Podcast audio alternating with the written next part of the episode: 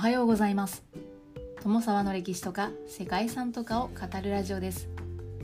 このチャンネルでは社会科の勉強が全くできなかった私が歴史や世界遺産について興味のあるとこだけゆるく自由に語っています。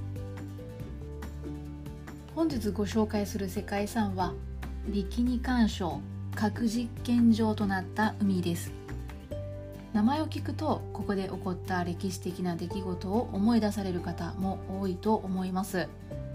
日本のマグロ漁船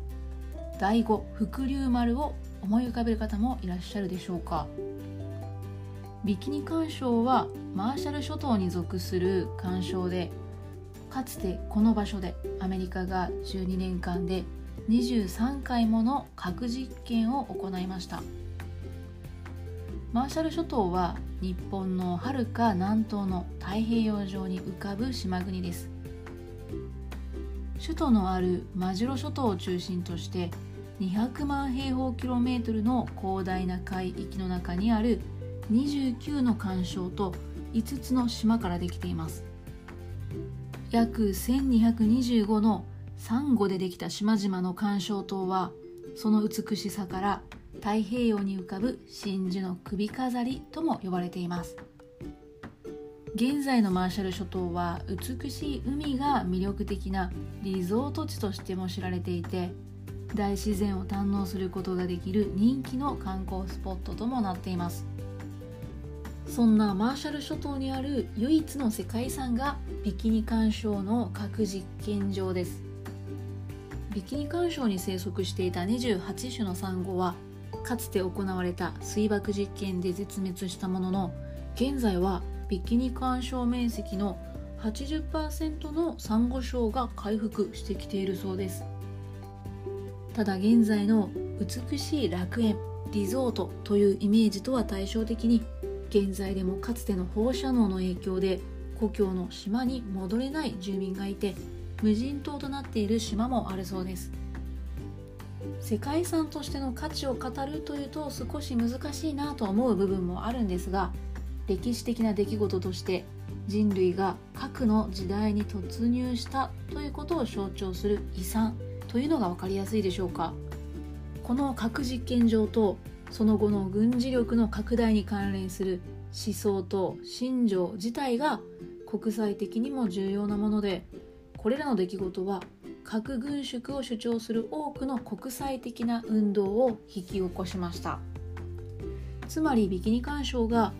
20世紀の後半を特徴づけた核の時代に関連する強力なシンボルになっているということです。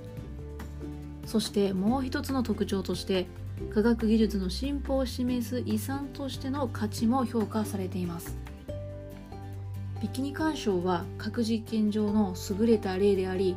多くの軍事的意向と特徴的な陸上及び水中景観要素を有しているとされています。優れたという言葉を使うとどうしても肯定的なものに聞こえますが決してそういうことではなくその後の冷戦の誕生の具体的な証言であり核兵器の開発競争を物語る意向として象徴的なものであるといった意味合いなんだと思います。聞いているだけではなんとなくモヤモヤとしてしまうかもしれませんが世界の歴史の中で重要な1ページを刻んだ実験場であるということは間違いないのかななんていうふうに思います。日本の広島にある原爆ドームと同じように人類が忘れてはいけない記憶として維持し続けるために守るべき遺産というところでしょうか。ということで本日は負の遺産ともされています。世界遺産ビキニ干渉各実験場となった海をご紹介したいと思います。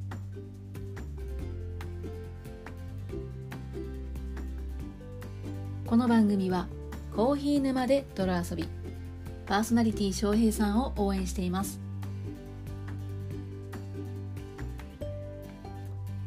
核兵器というと人類が生み出した恐ろしい兵器というイメージを拭い去ることはできません。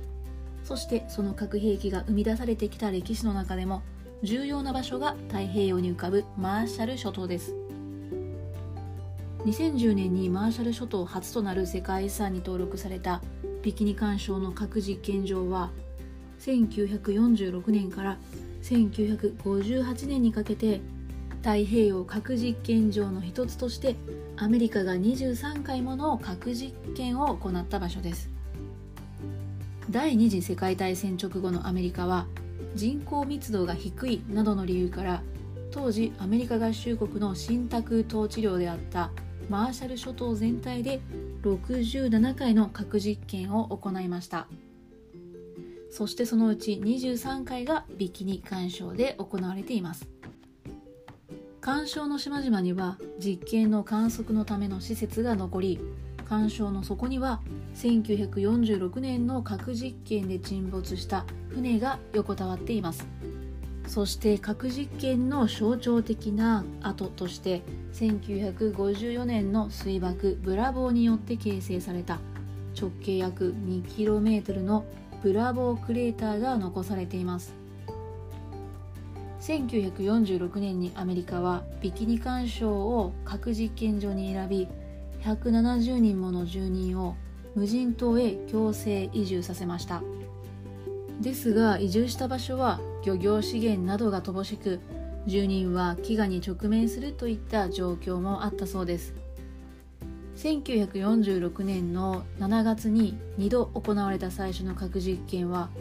クロスロード作戦と呼ばれる大小71層の船底を標的とする原子爆弾の実験でした。これはニューメキシコ広島そして長崎に続く史上4番目と5番目にあたる核爆発なんだそうです。主要標的艦の中には第二次世界大戦で接収された日本海軍の戦艦であった長門も含まれていました。その他にもアメリカ海軍のネバダやアーカンソーニューヨークなども標的艦として使用されて現在もそれが海底に沈んだままとなっています。1954年にアメリカが計6回の核実験を行ったキャッスル作戦では3月1日にブラボー実験と呼ばれる広島型原子爆弾の1000倍の破壊力を持つ水素爆弾が炸裂しました。爆発によって砕けたサンゴの粉塵はキノコ雲に吸い上げられ放射能を帯びた死の灰となり周辺の海や島々に降り積もり放射能が広い範囲の海と大気を汚染していきました。そしてこの時深さ約120メートル。直径 1.8km のブラボークレーターが誕生しました。この実験では約1000艘以上の漁船が死の灰と呼ばれる放射能を含んだサンゴの粉を浴びて被爆しました。そしてその漁船の中には日本のマグロ漁船第五福竜丸が含まれています。また漁船だけではなくビキニ干渉から 240km ほど離れているロンゲラップ干渉の島民64人も被爆したそうです。第五福竜丸は静岡県焼津港所属の遠洋マグロハエ縄漁船でした。爆心地より160キロ東方の海上で操業中の第五福竜丸を地鳴りのような爆発音が襲いました。西には閃光を見たそうです。やがて死の灰と呼ばれる放射性硬化物が第五福竜丸に降り注ぎ乗員23人全員が被爆しました。その後第五福竜丸は放射能の値が下がるのを待って東京水産大学の学生の航海の練習船はやぶさ丸となったそうです。被爆を受けたのは第五福竜丸だけではないとされています。日本各地から多くの船が出港して1954年末までに856隻が放射能に汚染されたマグロを水揚げしています。健康被害など不明な点が多いということですが多くの乗組員が被爆した可能性があるそうです。ちなみに後にはやぶさ丸となった第五福竜丸は1967年に廃船処分となり解体業者に払い下げられ船体はゴミ処分場であった夢の島の埋め立て地に放置されてしまったそうです。これを知った市民の間から保存の動きが起こって1976年の6月に東京都第五福竜丸展示館が開館し船が展示公開されているそうです。マーシャル諸島全体としてはアメリカが67回もの実験を行いました。実験場とされたビキニ干渉とエニウェトク干渉をはじめ多くの干渉や島が被害を受けたとされています。ただアメリカ政府が被害を認めているのはビキニエニウェトクロンゲラップウトリックという4つの干渉のみだそうです。またいくつかの干渉では故郷の島に戻ることができない住民もいて無人島のままの島もあるそうです。